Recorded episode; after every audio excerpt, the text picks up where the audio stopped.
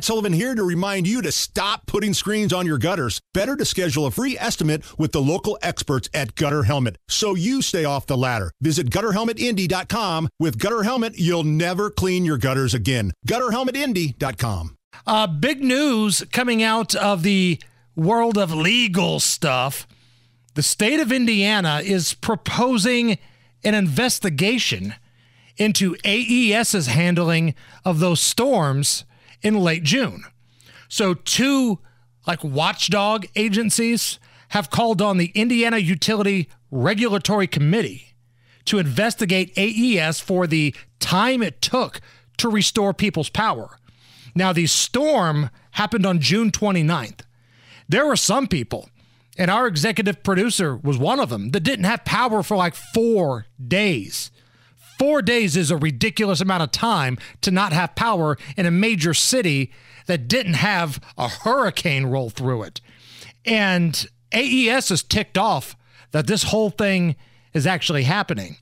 In a filing with the IURC, Indiana Utility Regulatory Committee, dated on Tuesday, AES Indiana says, quote, to paint AES Indiana as providing unreliable service and being unresponsive to this significant storm event lacks merit. Now, on the other side of this, Tony, the IUCC guy, Indiana Utility Consumer Counselor, it's a cat by the name of Bill Fine, quote, We understand that the June 29th storms were especially intense and that additional storms occurred the following days. However, we need to gather the facts regarding the outages, especially the factors causing certain customers to be without electricity for more than five days. I mean, this is this is something that I've always been uh, interested in is how PR people, whenever you're talking about some kind of an organization, they do not know how to respond to things. The worst way that you can respond to like a kind of investigation is just come out and be like, "Well, this is completely ridiculous. We're fine. You're just trying to throw our name in the trash." Instead of saying, "Hey, look, we understand there were a lot of people upset. We try to provide the best service. That's why we're going to be completely transparent so that people can reestablish their trust in our organization if it's faltered." That sounds like a, a well rational, reasoned way to go about doing things.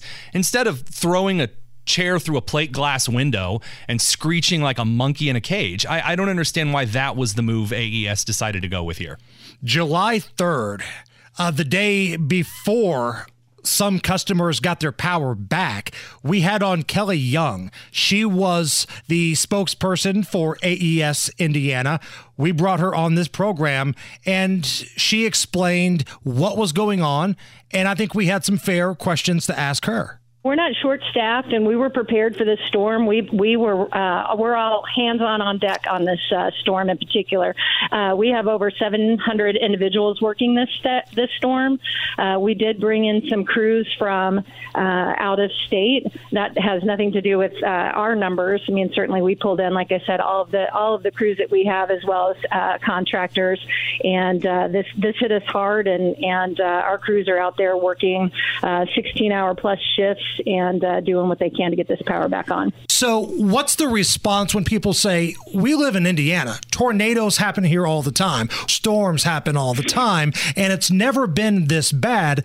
And at the same time, we see places like Florida that have a Cat 5 hurricane go through like Sanibel Island or whatever, and they're up and they're functioning within a couple of days. What's the response to that? Yeah, that's fair. Uh, like I said, this is the most significant storm we've had uh, here in Indianapolis and Indiana uh, in the last decade as it relates to, to damage and to storms. And again, that number of incidents that, that I said, you know, 81 over 81,000 customers, and again, 2,600 plus separate incidents of damage in the Indianapolis area, not to mention how it impacted the entire state. So uh, we've, uh, you know, we're addressing this. We've got crews that are, you know, I think that the other challenging thing for people to understand is this, this damage, you know, we have these trees, it's twofold. So a lot of, a lot of uh, tree damage on wires, poles, and um, we've got to get the, the, the trees moved so that our guys can get to the lines and repair those as well too. But first, first we've got to clear those those trees out.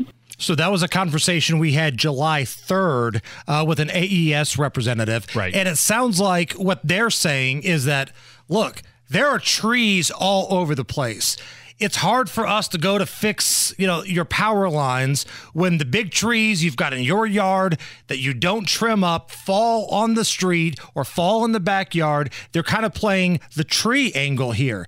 Is that something that works for you, Tony Kenneth? So it, it, works for me, but not in the way that AES thinks that it might. So it works for me in that, yes, that is a definite excuse that you can pull up that is verifiable and is a pretty decent excuse because when driving to Broad Ripple, back when I was at Indianapolis Public Schools and I would drive every day through those wooded neighborhoods that have trees that have been completely unkempt, yeah, you have a lot of trees that are entangled in those power wires. However, AES did not initially come out when this whole thing come down and said, look, Indianapolis does a really bad job of keeping its trees trimmed. They have no idea how to manage the city. Maybe if they kept their crap trimmed we'd be good. They didn't do that, so I really don't feel for AES here. That sounds like late to the party.